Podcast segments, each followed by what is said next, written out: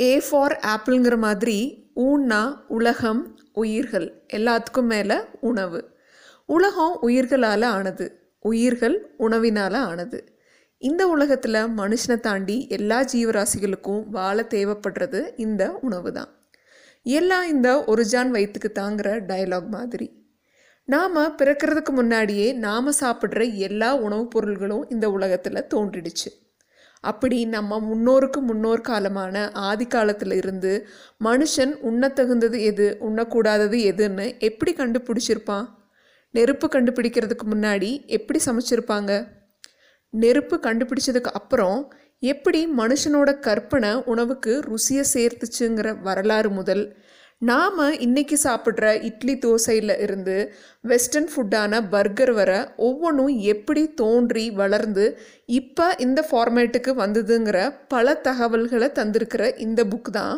இன்றைக்கி நாம் கேட்க போகிற பா ராகவன் அவர்கள் எழுதிய உ உணவின் வரலாறு. நீங்கள் கேட்டுட்ருக்கிறது புக்ஸ் அண்ட் மோர் நான் வித்யா.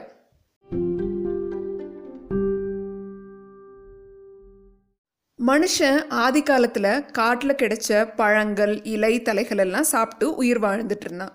அதுக்கப்புறம் வேட்டையாடி பழகி அங்கே கிடைச்ச மிருகங்களை பச்சையாக சாப்பிட ஆரம்பித்தான் நெருப்பை கண்டுபிடிச்சதுக்கப்புறம் வேட்டையாடின மிருகத்தை அந்த நெருப்பில் காட்டி சுட்டு சாப்பிட்டான். ஆனால் இது எல்லாத்துக்கும் முன்னாடி ஆதி மனுஷன் சாப்பிட்ட இன்னொரு முக்கியமான ஐட்டம் இருக்குது அதுதான் தேன். ஒரு குழந்தை பிறந்தா முதல்ல அதோட உதட்டில் தேனை தடவுற பழக்கம் இன்றைக்கி பீடியாட்ரிஷியன் எல்லாம் வேண்டான்னு சொல்கிறதால கொஞ்சம் குறைஞ்சிருந்தா கூட இன்னமும் இருந்துட்டு தான் இருக்குது முன்னாடி காலத்தில் திருமணத்துக்கு சாட்சியாக தேனை வச்சுருந்துருக்காங்க. ஏன்? ஒருத்தர் இறந்துட்டா அவங்கள புதைக்கும் போது தேனடைகளை உடல் முழுக்க பிழிஞ்சு இனிக்க இனிக்க அனுப்பி வைக்கிற வழக்கம் நாலாயிரத்தி ஐநூறு வருஷங்களுக்கு முன்னாடி ஆரியர்கள் எகிப்தியர்கள் சுமேரியர்கள் பாபிலோனியர்கள் கிட்ட இருந்திருக்கு. தேனீக்கள் தேன் உள்ள மலர்களை தேடி ஒவ்வொரு செடியாக போய் தேனை உறிஞ்சி எடுத்துட்டு வர ப்ராசஸ்க்கு டெபோரான்னு பேர். அதனாலேயே கூட தேன் விற்க நினச்ச ஒரு கம்பெனி அதுக்கு டாபர் ஹனின்னு பேர் வச்ச பெயர் காரணமும் தேனை ஒரு எனர்ஜி ட்ரிங்க் மாதிரின்னு கண்டுபிடிச்சி உணவுக்கு சப்ஸ்டியூட்டாக அதை பயன்படுத்தலான்னு முடிவு பண்ணி தன்னுடைய போர் வீரர்களுக்கு ஃபுல் மீல்ஸ் எல்லாம் கொடுத்தா சாப்பிட்டு டயர்டாக தூங்கிடுவாங்க. அதனால் அவங்களுக்கு எனர்ஜியாகவும் பசிக்காமையும் இருக்க தேனை மட்டும் போர்க்கால உணவாக கொடுத்துடலான்னு முடிவு பண்ணவர் தான் மங்கோலியாவை சேர்ந்த செங்கிஸ்கான் இந்த விஷயம் செங்கிஸ்கான் படையெடுத்த மித்த நாடுகளில் பரவ அவங்களும் தேனை அவங்களுடைய போர் வீரர்களுக்கு தர ஆரம்பித்தாங்க மேலும் யூரோப் முழுக்க பிரெட் ஒரு மெயின் ஃபுட்டானதுக்கும் தேனோட ருசி தான் முக்கியமான காரணம். ஆதி மனிதர்கள் மாமிசத்தை சாப்பிட்டு சாப்பிட்டு போர் ஆகி இந்த மாமிசத்தோட சேர்த்து வேற ஏதாவது இன்ட்ரெஸ்டிங்காக ஒன்றை குடிச்சா கொஞ்சம் டைஜஷனும் நல்லா இருக்குமேன்னு நினச்சி கண்டுபிடிச்ச பீரும் இந்த தேனை வச்சு தான் செஞ்சாங்க. அப்படி பிரேசிலோட மொஹோவி ட்ரைப்ஸ் கண்டுபிடிச்சது தான் மான் தோல் பீர். இப்படி தேனோட பயன்பாடு ஆதி காலத்தில் பெரிய அளவில் இருந்திருக்கு. மிருகங்களை தாண்டி வேற எதை சாப்பிட்றதுன்னு தவிச்சுக்கிட்டு இருந்த போது பீன்ஸ் விவசாயம் அவங்களுக்கு பெரிய ஒரு வரப்பிரசாதமாக இருந்தது. ஏன்னா உலகத்திலேயே முதல் முதலாக பயிரிடப்பட தொடங்கிய ஒரு வெஜிடபிள்னா அது பீன்ஸ் தான். அதுவும் அரிசி கோதுமை கண்டுபிடிக்கப்படாத காலத்திலேயே. அதே பீன்ஸ் ஃபேமிலியை சேர்ந்த இன்னொரு ஐட்டம் ஒரு நாளைக்கு நூறு கிராம் சாப்பிட்டா ஒரு நாளுக்கு தேவையான ஸ்ட்ரென்த்தை தரவல்ல கொண்டக்கடலை மனித குலத்தோட ஆதிக்கால உணவுகளில் இதுவும் ஒன்று அறுபத்தி நாலு சதவீத கார்போஹைட்ரேட்ஸ் இருந்தாலும் அரிசியில் இல்லாத இருபத்தி மூணு சதவீத புரோட்டீன் இதில் இருக்குது அதனால் அரிசிக்கு பதிலாக இதை சாப்பிடலாம். மேலும் phosphorus fibre calcium magnesium iron சில மினரல் சத்துக்களும் இந்த கொண்டக்கடலையில் இருக்குது சன்னான்னு சொல்லப்படுற கொண்டக்கடலை ரெண்டு வகை. ஒன்று கருப்பு நிறம் இன்னொன்று வெள்ளை நிற சன்னா.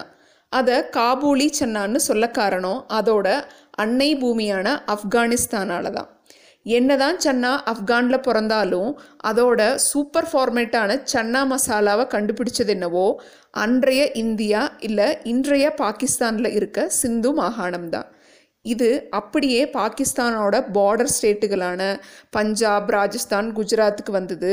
பிரிட்டிஷ் இந்தியாவுக்கு வந்ததுக்கு பின்னாடி அவங்க மூலமாக இந்தியாவோட மித்த பகுதிகளுக்கு வந்ததோட இந்தியாவிலிருந்து அமெரிக்கா யூரோப் போன்ற கண்ட்ரிகளுக்கும் இந்த சன்னா மசாலா சென்றடைஞ்சுது. கொண்டக்கடலையோட தம்பி மாதிரியான பட்டாணியை இண்டஸ் வேலி சிவிலைசேஷன் காலத்திலிருந்தே மக்கள் சாப்பிட்டுட்டு இருந்திருக்காங்க விளைச்சலும் பண்ணிட்டு இருந்திருக்காங்கங்கிறதுக்கு வரலாறு இருக்குது இப்போ நம்ம எல்லாருடைய ஸ்டேப்பிள் ஃபுட்டான அரிசியை பற்றின சில தகவல்கள்.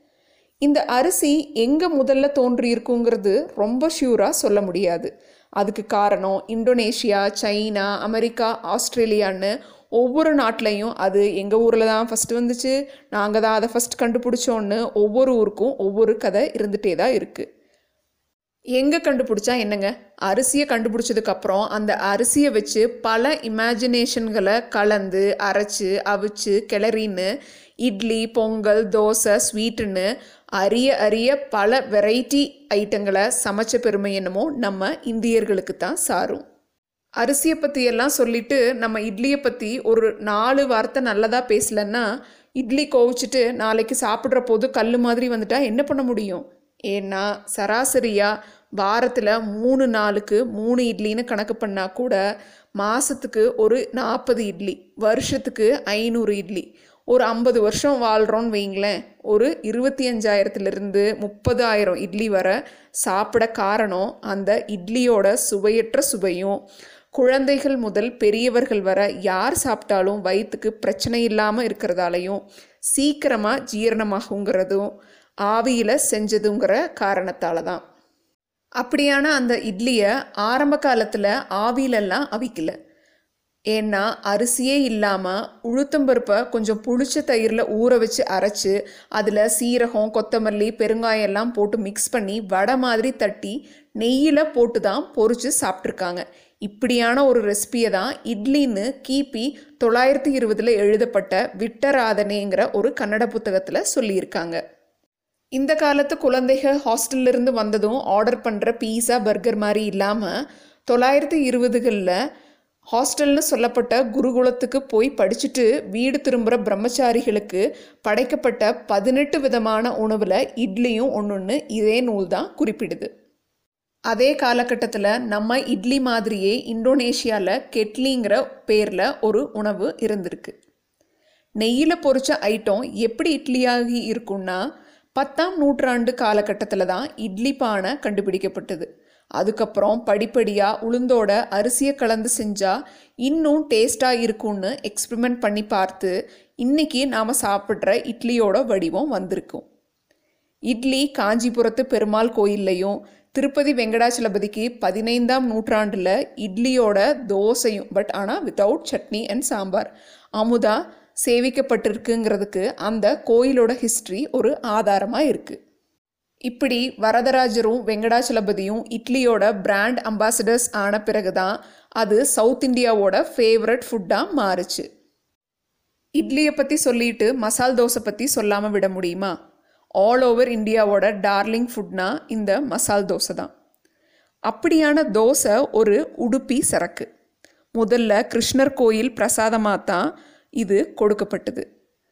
உடுப்பி கோயில் பதிமூன்றாம் நூற்றாண்டில் கட்டப்பட்டதுன்னு சொல்கிறதால தோசையோட தோற்றமும் பதிமூன்றாம் நூற்றாண்டாக இருக்கலாம்.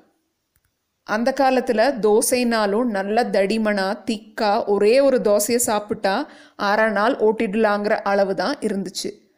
ஆனால் அப்படி குண்டாக இருந்த தோசையை டயட்டில் இருந்து இலைக்க வச்ச மாதிரி மெலிசாக்கி அதுக்கு விதவிதமாக சட்னி சாம்பாரெல்லாம் கண்டுபிடிச்சது நம்ம தமிழர்கள் தான் இந்தியாவோட உணவு பழக்கத்தை பொறுத்த வரைக்கும் மூணு விஷயங்களை நாம் கவனித்து பார்க்கணும். ஒன்று மித்த நாடுகளில் சாப்பாட்டை மதம் தீர்மானிக்கிற அளவு குறைவு தான் ஆனால் இங்கே அது கொஞ்சம் அதிகம். பல மதங்கள் மற்றும் மதம் சார்ந்த தத்துவங்கள் உயிரை கொன்று சாப்பிட்றத தவிர்க்க சொல்லுது. வள்ளலாருடைய கருத்துக்கள் சமண மதம் போன்றவை. ரெண்டாவதா பிற நாடுகளை காட்டிலும் நம்ம நாட்டை நோக்கி Aryans Mongolians Chinese Turkish French Portuguese Afghani Dutch பிரிட்டிஷ்னு பலர் படையெடுத்து வந்ததன் காரணமாக அவங்களுடைய பல ஃபுட் வெரைட்டிஸ் நமக்கு அறிமுகமாகி நம்ம உணவாகவே மாறிடுச்சு. மூணாவதா இதை எல்லாத்த விட முக்கியமான ஸ்பெஷலான விஷயம் இந்தியாவில் தான் ஊருக்கு ஒரு கிளைமேட் வீதிக்கு ஒரு சாயில் டைப்னு இருக்குது ஒவ்வொரு ஏரியாவுக்கும் ஒவ்வொரு வகையான பயிர்கள் விளையுது. அதனால் டேஸ்ட் அண்ட் வெரைட்டி மித்த நாடுகளை காட்டிலும் நம்ம நாட்டில் ரொம்பவே அதிகம். எந்த நல்ல காரியத்தை ஆரம்பிக்கும் போதும் ஸ்வீட்டோட தான் ஆரம்பிக்கணும்னு சொல்கிற ஆட் மாதிரி ஸ்வீட்டை பற்றி சில சுவாரஸ்யமான இன்ஃபர்மேஷன் சொல்லியே ஆகணும். அதுக்கு மூலப்பொருளான சர்க்கரை இந்தியாவில் ஐயாயிரம் வருஷங்களுக்கு முன்னாடியே உபயோகிச்சிருக்காங்க. கரும்பு ஜூஸ் கடவுளின் பானம் அப்படின்னும் தேனியில்லா தேனுன்னும் வர்ணிக்கப்பட்டிருக்கு. அந்த சர்க்கரையை பயன்படுத்தி அரிசி அண்ட் பருப்பு மாவுகளை பல பர்முட்டேஷன் காம்பினேஷனில் மிக்ஸ் பண்ணி நிறைய வெரைட்டி ஸ்வீட்ஸை ட்ரை பண்ணி பார்த்தது இந்தியாவில் பஞ்சாப் குஜராத் ராஜஸ்தான் மக்கள் தான். ஆனாலும் சர்க்கரைக்கு ஈக்குவலான பணங்கள் கண்ட பயன்படுத்தி பெங்காலில் செய்யப்பட்ட மிஸ்டி தோய்ங்கிற இனிப்பு தயிர் தான் இந்தியாவில் தயாரிக்கப்பட்ட முதல் இனிப்பு பலகாரம். மிஸ்டி தோயோட கம்பேர் பண்ணால் திருப்பதி லட்டு கூட ரெண்டாயிரத்தி ஐநூறு வருஷம் ஜூனியர் தான். அப்படியான அந்த லட்டும் ஒரு சவுத் இந்தியன் ஐட்டம் கிடையாது. லட்டோட மதர்லேண்ட் குஜராத். அங்கே செய்யப்பட்ட மோத்திச்சூர் லட்டு தான் மதர் வேர்ஷன் சரி அப்போ சவுத் இந்தியாவோட ஸ்வீட்டில் எது சீனியர்னு பார்த்தா பாலும் தெளித்தேனும் பாகும் பருப்பும் கலந்து பிள்ளையாருக்கு கொடுத்த ஔவையார் பாட்டி சொன்னது தான் முதல் ஸ்வீட் ரெசிபி டிஷ் இதை தாண்டி தேங்காய் பர்ஃபி. தேன் பீன்ஸ் கொண்டக்கடலை அரிசி இட்லி ஸ்வீட் இதை பற்றி எல்லாம் சொல்லியாச்சு. இதை தாண்டி முக்கியமான ஒன்றை பற்றி சொல்லலைன்னா அது அந்த ஐட்டத்துக்கு மட்டும் இல்லை அதை வச்சு காமெடி பண்ண கவுண்டமணி செந்திலுக்கு செய்கிற பெரிய துரோகம் மாதிரி. கண்டுபிடிச்சிருப்பீங்கன்னு நினைக்கிறேன். ஆமாங்க வாழைப்பழம் தான். எல்லா மண்ணுலையும் விளையும் எல்லா காலகட்டத்திலையும் விளையும். அதிகம் உரம் தேவையில்லை அதிக பராமரிப்பும் தேவையில்லை. மேலும் வேர் தண்டு இலை பூ காய் கனி நார் வரைக்கும் எல்லா பார்ட்ஸும் பயன்படும்னு இயற்கையின் படைப்பில் விவரிக்க முடியாத வியப்புகளின் தொகுப்பு தான் இந்த வாழைப்பழம். கிறிஸ்து பிறக்கிறதுக்கு சுமார் ஐயாயிரம் ஆறாயிரம் வருடங்களுக்கு முன்னாடி மனிதன் ஆசையாக பயிரிட்ட சில தாவரங்களில் வாழையும் ஒன்று இதோட பழமை எவ்வளோன்னு சொல்ல இன்னொரு உதாரணம். ஆதி ஆப்பிரிக்கர்கள் பேசிய ஸ்வாஹிலிங்கிற மொழியில் உணவையும் வாழைப்பழத்தையும் குறிப்பிட ஒரே சொல் தான் அரிசி கோதுமை சோளத்துக்கு அடுத்து மனிதர்கள் பயிரிடுற அதிகமான பயிர் வாழை தான் விருப்பாச்சி பழத்தை வச்சு செய்யப்படுற ஸ்பெஷல் பழனி பஞ்சாமிரதமும் கிழங்கில்லாத காய் வகையான இந்த வாழையை சிப்ஸ் போட்ட ஆட்களும் நாம தான் நிறைய பேர் பேசும்போது என்ன ஒரு கில்லு கீரையாக நினச்சிட்டல்ல அப்படின்னு சொல்கிறத கேட்டிருப்போம். அந்த அளவு கீரை ஒன்றும் சின்ன சமாச்சாரம் கிடையாது. ஆதி மனிதன் சாப்பிட கண்டுபிடிச்ச தாவரங்கள்லேயே மிக உன்னதமானது நிறைய சத்துக்கள் உடையதுன்னா அது கீரை தான். ஏன்னா அவன் கீரையை சாப்பிட இன்னொரு முக்கியமான காரணம் இருந்துச்சு. முழு நாளும் வெளியே போய் தனக்கான உணவை தேட வேண்டியிருந்தது. அதனால் அப்படி போகிறதுக்கு முன்னாடி கொஞ்சம் எனர்ஜெட்டிக்காக எதை சாப்பிடலான்னு யோசித்த போது கண்ணில் பட்ட கீரையை பிடுங்கி கொத்தாக கடித்து சாப்பிட்டுட்டு தண்ணியை குடிச்சிட்டு கிளம்புனான் உலகில் உள்ள பொருள்கள்லேயே கார்போஹைட்ரேட்டும் கொழுப்பும் மிக குறைவாக இருக்க ஒரு உணவுப் பொருள்னால் அது கீரை தான். அப்படியான அந்த கீரையை நாம் தினசரி உணவில் ஒரு கைப்பிடி அளவு ஒரு வருட காலத்துக்கு ஒரு நாள் விடாமல் சாப்பிட்டா உயரத்துக்கு உண்டான எடையை அடைய முடியும். கீரையோட மகத்துவம் வெஸ்டர்ன் கண்ட்ரீஸை விட நமக்கு தெரிய முக்கிய காரணம் நம்ம சித்தர்கள் தான். ஏன்னா அவங்க தான் கிட்டத்தட்ட ஒரு லட்சம் வியாதிகளுக்கு வெறும் கீரையை வச்சு மருத்துவ சொல்யூஷன் சொன்னதோட அதை பின்னாடி வர தலைமுறையினருக்கு யூஸ்ஃபுல்லாக இருக்கும்னு நினச்சி அதை வெண்பாக்களாக பாடி டாக்குமெண்ட்டும் பண்ணி வச்சுட்டு போயிருக்காங்க. மேலும் மனுஷங்களோட குணங்களில் சத்துவ குணத்தை அதாவது அமைதியான குணம் வளர்க்கும் கீரைகளை தினமும் சாப்பிடணும்னு சித்தர்கள் சொல்லியிருக்காங்க. கீரையோட கலர் நல்ல பச்சையாக இருக்க கொஞ்சம் சர்க்கரை சேர்க்கணும். மழைக்காலங்களில் கீரை செய்யும்போது பருப்பு சேர்க்கக்கூடாது. வெயில் காலங்களில் அளவோட பருப்பை சேர்க்கணும். மிளகாய்க்கு பதில் மிளகு சேர்க்கலாம். கீரையை சமைச்சு முடித்தாலும் அதோட கசப்பு அதிலேயே இருக்கணும். கீரையை நறுக்கும்போது கொஞ்சம் பெருசாக நறுக்கணும். அசைவம் சாப்பிட்ற அன்னைக்கு கீரையை தவிர்க்கணும். இப்படி சரியான வகையில் கீரையை சமைக்கிறதும் சாப்பிட்றதும் ரொம்ப முக்கியம். சில வெளிநாட்டினர்களுடைய உணவு பழக்க வழக்கங்கள் பற்றின தகவல்களும் இந்த புத்தகத்தில் இருக்குது ஆப்பிரிக்க மக்கள் அதிகம் விரும்புகிறது காய்கறிகள். ரஷ்ய மக்கள் குளிர சமாளிக்க சாப்பிட்டது அதிக கார்போஹைட்ரேட் அண்ட் ஃபேட் கலந்த உணவுகள். பல்லி பாம்பு பூனைன்னு பல்லான உயிர்களை சாப்பிட்ற சீனர்கள்.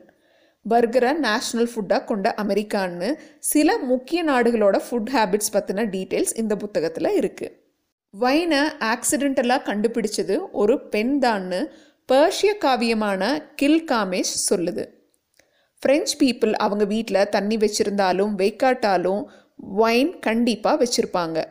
வர்ற விருந்தாளிகளுக்கு பரிசளிக்கவே பிரத்யேகமான வைன் வகைகளையும் அவங்க வீட்டில் வச்சுருப்பாங்க. மேலும் வைன் அருந்துறது ஃப்ரான்ஸில் ஒரு கலாச்சார செயலாக கருதப்படுது.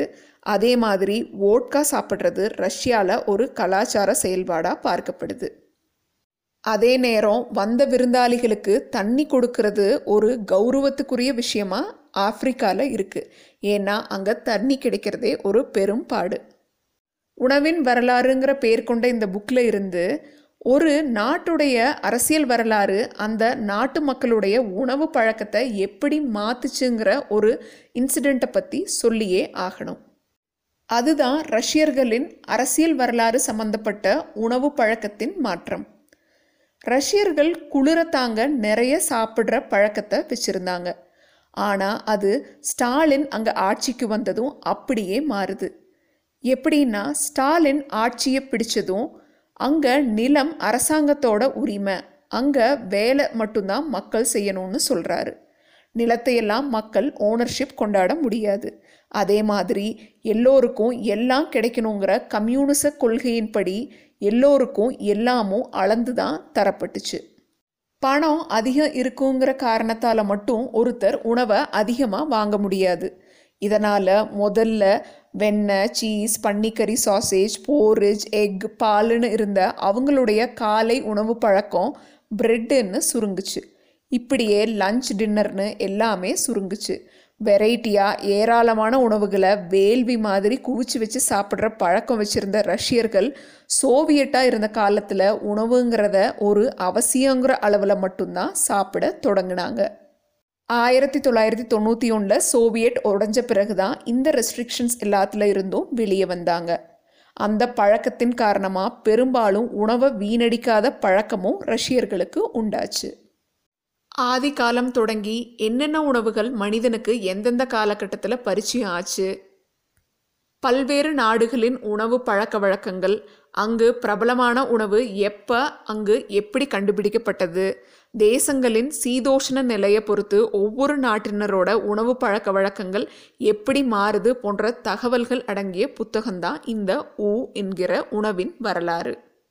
இந்த புக்கை படிக்கும்போது ஒரு வேர்ல்டு குசைன் ஹோட்டலுக்கு போய் சாப்பிட்ட மாதிரி ஒரு அனுபவத்தை கொடுக்கும். பசி இயற்கையானது. ஆனால் மனுஷனோட கலை உணர்வு தான் பல ருசியை இந்த உலகத்துக்கு அறிமுகம் செஞ்சு வச்சிருக்கு. இன்னும் செஞ்சுட்டே இருக்கும். அதனால் பசிச்சிருங்க ருசிச்சிருங்க. இது வரைக்கும் நீங்கள் கேட்டது பா. ராகவன் அவர்கள் எழுதிய உ உணவின் வரலாறு. இது புக்ஸ் அண்ட் மோர் நான் வித்யா. நன்றி வணக்கம்.